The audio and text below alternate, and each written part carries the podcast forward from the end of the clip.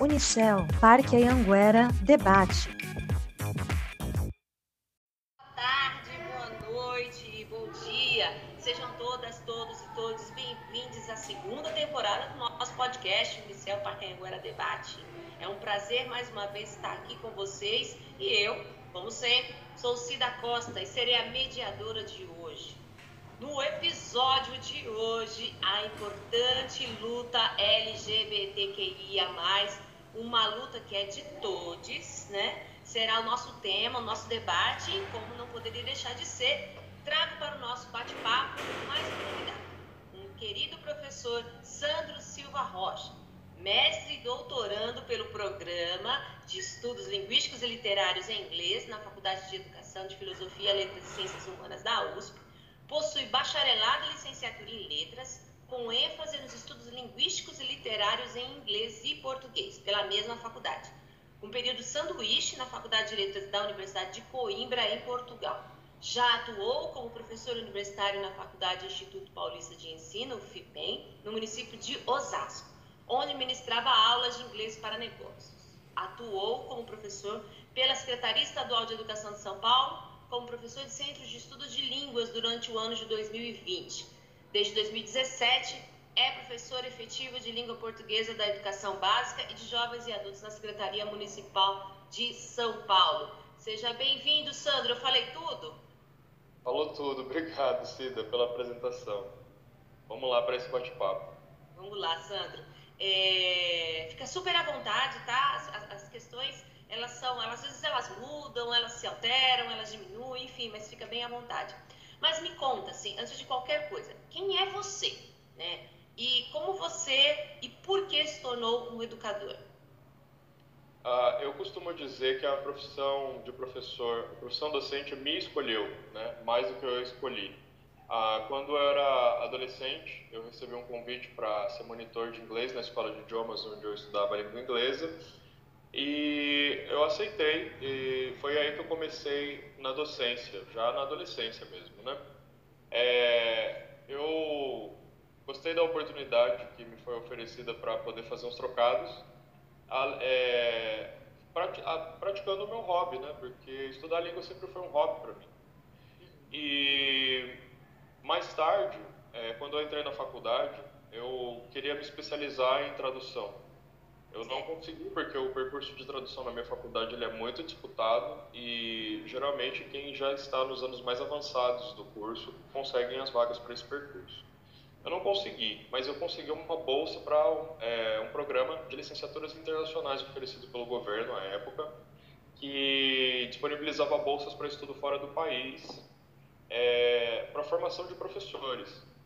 Então, foi aí que eu comecei o meu percurso é, de formação docente no ensino superior é, no estrangeiro.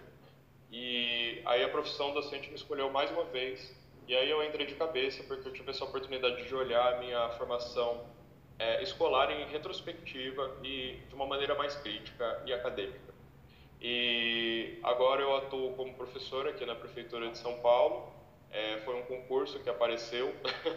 é, alguns colegas já trabalhavam na rede, me convidaram para prestar o concurso, é, acharam que ia ser uma boa ser professor da rede e foi onde eu me encontrei, onde eu estou atuando até hoje é, no ensino básico e tive a oportunidade também de atuar na educação superior aí, né, diz o meu mini currículo e no centro de línguas, né, continuando a minha atuação que eu faço desde a minha adolescência, que é ensinar inglês em escolas de idiomas.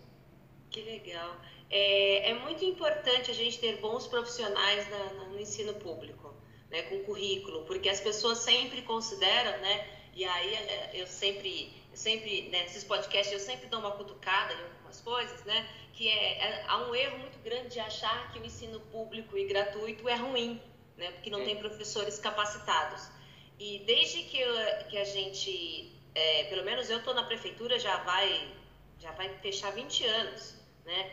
Eu só encontrei profissionais extremamente gabaritados, né? E a gente precisa dizer isso, que as pessoas são gabaritadas, né? não é qualquer pessoa que entra na, na, prefeitura e fique, permanece, desenvolve. Ou melhor, às vezes as pessoas entram na prefeitura com um currículo mediano e de repente a pessoa dentro da prefeitura começa a se, a se investigar, né?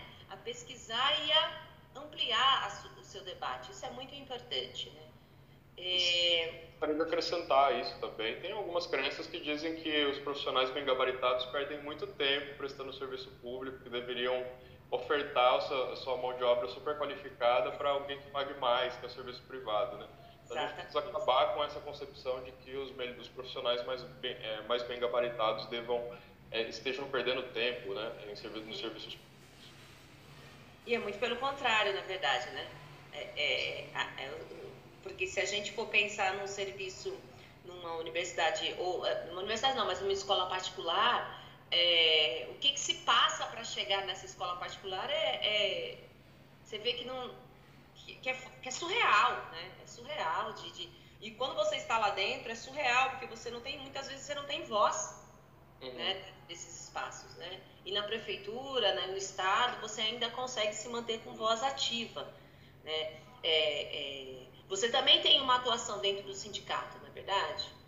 Sim, sim. Eu fui representante sindical da minha unidade escolar no ano passado e retrasado e tentei conduzir da melhor maneira possível é, os meus colegas durante essas, essas greves que foram cruciais para a gente poder sobreviver e não perder mais direitos é, que a gente já perdeu, né?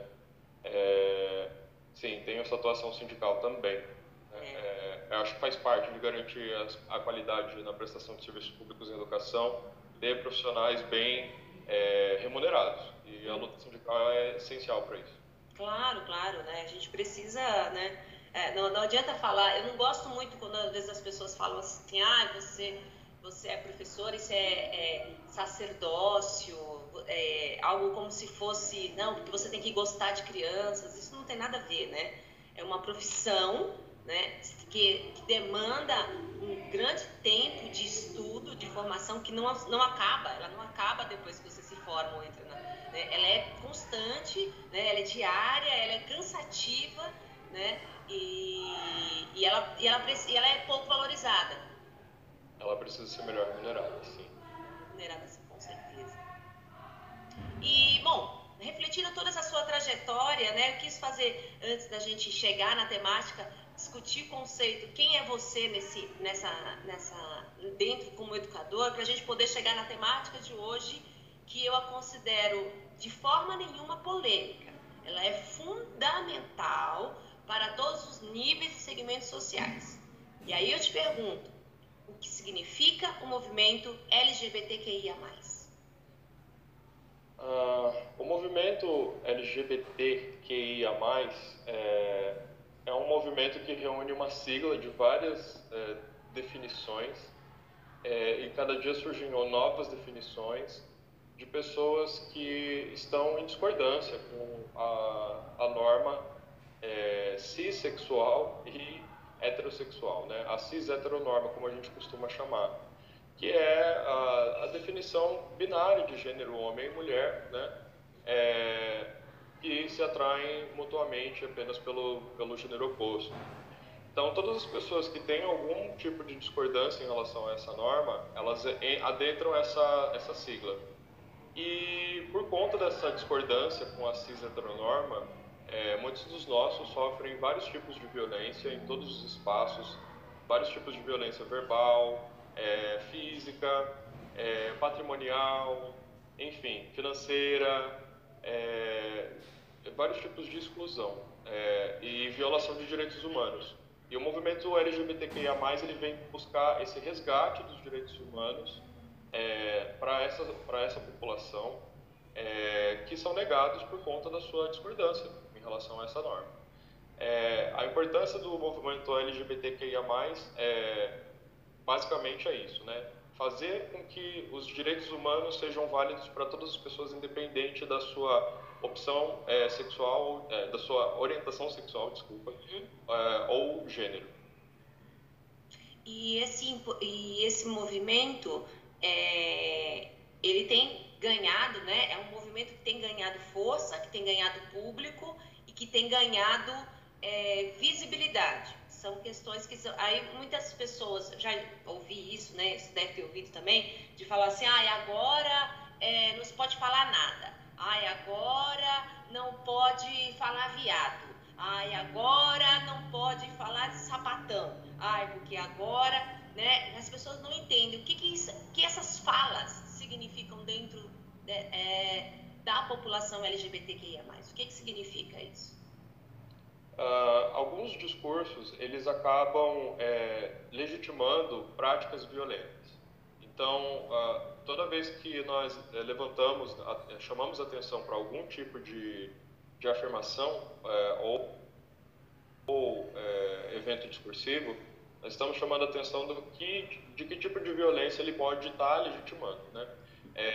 nós temos, um, dentro dos nossos dados, né, Brasil é o país que mais mata mulheres trans no mundo.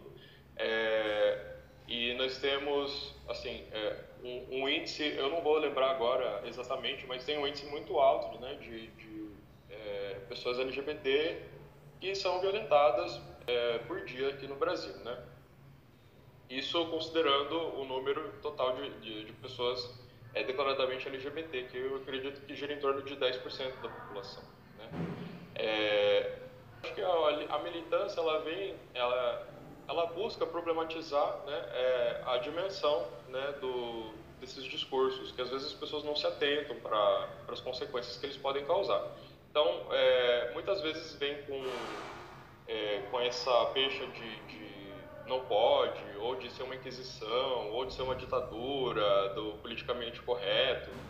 É, mas muitas vezes o que o movimento LGBT, assim como outros, é, outras lutas de grupos minoritários ou minorizados socialmente, né, é, busca problematizar, né, chamar a atenção para para a importância da gente manter é, um discurso que é, não infrinja com é, a manutenção da integridade física e a garantia dos direitos humanos dessas, desses grupos minorizados. E onde a gente pode começar a fazer esse debate é justamente na escola, você concorda? Concordo, concordo. Inclusive, as escolas elas precisam ser espaços seguros para que a população LGBT consiga obter a sua formação acadêmica, né?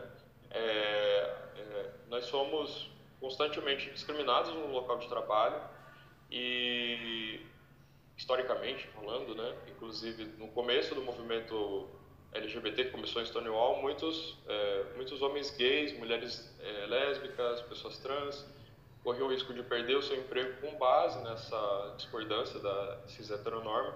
Então, é, é então é, é, importante que a gente é, torne o espaço escolar como um espaço de acolhimento, porque é o local onde essas pessoas vão poder garantir a sua sobrevivência, né? É, alguns jovens LGBT são expulsos de casa ainda hoje em dia por conta da sua orientação sexual ou identidade de gênero, né? É, e eles dependem mais do que qualquer outra pessoa de uma qualificação para que eles consigam manter a sua subsistência né, fora de casa quando isso acontece. Então, é, garantir que as, os espaços escolares, os espaços de formação, os espaços de estudo acadêmico, de formação profissional, qualificação, sejam espaços seguros para essas pessoas. E eu acho que essa discussão ela precisa estar é, ampla na sociedade para que os pais também consigam encontrar maneiras é, de lidar com uma realidade que às vezes não é o esperado, né? É, mas que necessitam né, do acolhimento. São jovens LGBT que ainda não estão preparados para poder conviver socialmente e que precisam do acolhimento familiar para poder constituir a sua autoestima é, e para poder ter é, o seu desenvolvimento profissional né, garantir a sua autonomia, a sua independência econômica, etc. Você falou sobre acolhimento, né, como uma das, das talvez um dos momentos, é, é, um dos pontos mais altos da, da questão da, do debate LGBT dentro das, das escolas, né? É, e como é que a escola, já que houve, já que esse termo, é, e aí você me corrige se eu estiver errada, é, debate de gênero ele foi retirado né, da, da BNCC, né, ele foi retirado da, da discussão. Né, e tem algumas escolas que sofrem sanções com relação quando traz esse debate de identidade de gênero, né, porque as pessoas, é, os, os, as pessoas que não entendem pensam que a gente está empurrando uma ideologia de gênero, né, que se está discutindo uma ideologia de gênero. Como é que você acha que a escola pode contribuir de forma, é, claro, o acolhimento, com certeza, o feto, né, o atendimento, né? Mas como é que a escola pode trazer esse debate de uma forma em que as pessoas não pensem que a gente está né, empurrando pela garganta abaixo, né? É, ou quando eu mesmo já ouvi, ah, mas você quer falar sobre isso, você não pode me obrigar a ouvir. Eu falei, mas eu não estou te obrigando a nada, jovem, né? né? Eu posso falar o que eu quiser, que você não vai mudar quem você é. Então, como é que a gente pode, é, como é que a escola pode atuar nessa questão para derrubar essa ideia de ideologia de gênero, como se tivesse alguma coisa, como se fosse nesse sentido? Ok. Ah, o que eu entendo é que os grupos é, majoritários, né, no caso dos heterossexuais e as pessoas cissexuais, né, é, cissexuais eu, eu, acho que eu vou abrir um parênteses para dar uma definição que talvez as pessoas possam não conhecer, né? É, então, uma pessoa transexual, uma pessoa que tem é, é, isso é problemático, tá? É, dentro do movimento LGBT, mas é, grosso modo, é, são pessoas que têm disforia de gênero, são pessoas que não conseguem se adaptar com o gênero que nasceu, com o sistema aparelho reprodutor é, e reprodutivo, né? desculpa, o aparelho reprodutor e a genitália com que nasceu, não, não consegue se adequar com isso, então elas acabam transicionando para o gênero oposto, né?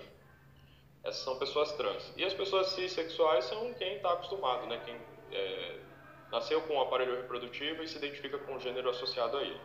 Essas são pessoas cis-sexuais. E uh, quando a gente fala sobre diversidade, geralmente essas, uh, esses grupos majoritários se sentem excluídos da discussão. Então, eu acho que uma saída seria talvez a gente tratar da diversidade sexual, incluindo a heterossexualidade e a cissexualidade, como uma das possibilidades né, é, de manifestação da nossa identidade de gênero, da nossa sexualidade. E a gente tem que entender a formação escolar como uma formação cidadã, ou seja, ela busca fazer com que os indivíduos sejam capazes de lidar com outros indivíduos dentro da sociedade é, que podem ser iguais a, ele, iguais a eles ou não. Né? Então, a cidadania ela implica eu saber respeitar o outro indivíduo na sua individualidade, né? nas suas particularidades. Eu acho que trazer esse tema para dentro da escola é, algumas pessoas acabam interpretando como uma propaganda, uma propagandeação de um modo de vida diferente, quando na verdade o que a gente quer é chamar a atenção para a violência que é sofrida por esses grupos minorizados e o que a gente pode fazer para minimizar essa violência. É, mais do que propagandear modos de vida é, é para as pessoas poderem se é, poderem praticar. É, muito boa essa sua colocação, muito boas as suas, as suas considerações. Eu achei é, é, trazer essa questão né, da cissexualidade e heterossexualidade como também parte desse universo, né, para que as pessoas que, que se identificam dessa forma possam se sentir incluídas. Né, porque acho que a, a, grande questão talvez tenha sido justamente isso. A gente está tão acostumado com a exclusão, que incluir de uma forma integral parece que é uma coisa assustadora. Isso, parece que você inclui um grupo que significa necessariamente excluir o outro. Mas a gente está falando da inclusão de todo mundo, né? Da diversidade, e, enfim. Né? A heterossexualidade ela é uma das, da, das, das componentes dessa diversidade sexual toda, né? Que tem a humanidade.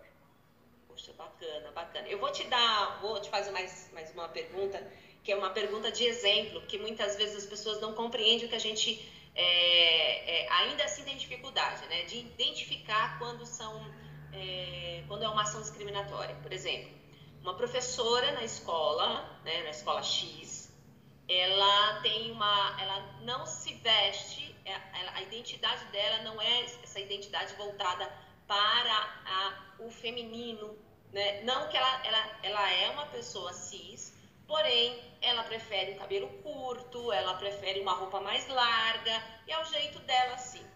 E um colega dela de trabalho, né, bateu nas costas dela, assim, chamou ela, chamando ela um nome masculino.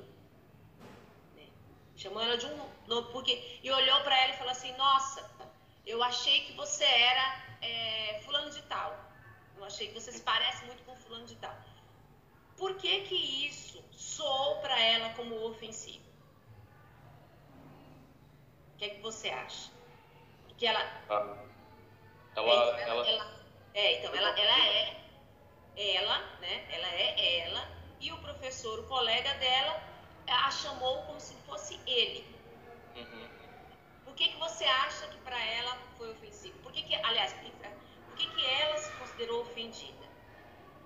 Que, que ela considerou a atitude do colega como uma atitude discriminatória? Ah,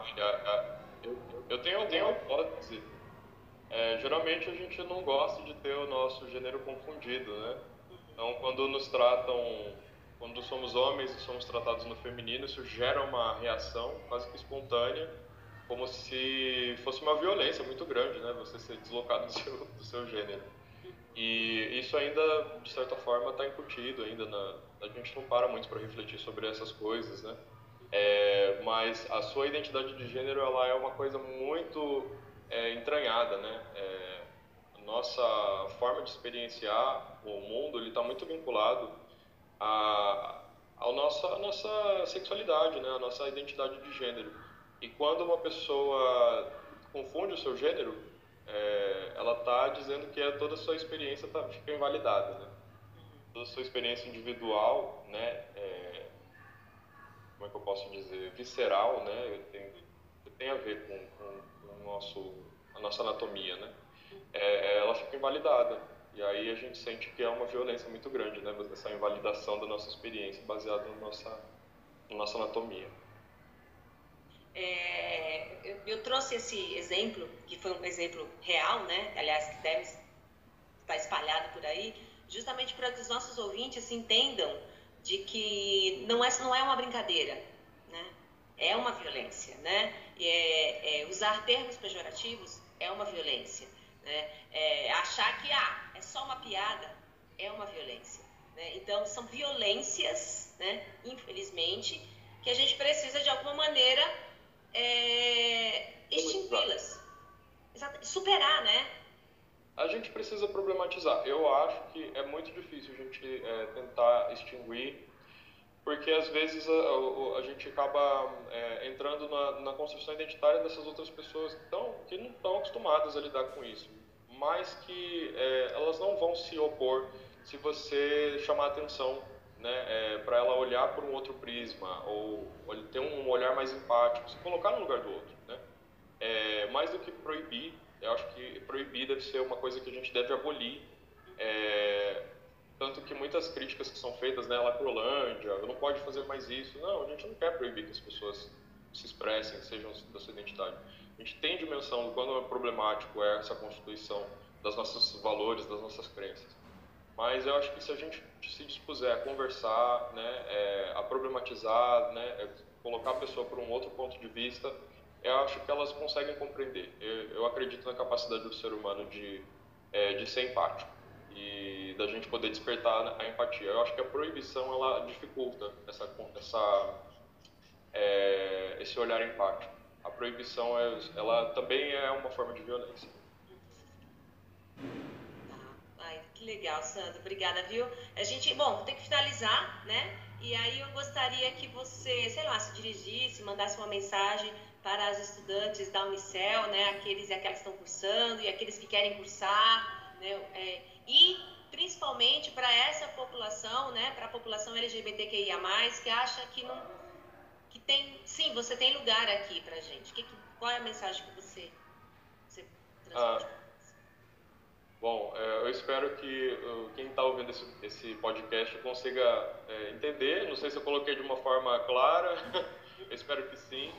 É, mas eu, eu desejo uma, um bom percurso formativo, é, pegar uma profissão, é, adquirir, qual é o termo que eu uso? É, você se formar profissionalmente não é uma coisa fácil, é uma empreitada assim bem árdua, mas que vale muito a pena no final. Então, tudo que você, vocês puderem aprender sobre a vida, sobre a humanidade, são as pessoas com as quais vocês vão trabalhar, é importante. Né?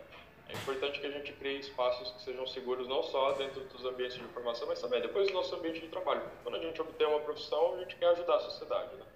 E aí, para ajudar a sociedade, a gente precisa se é, dar conta do quão diversa ela é. Né?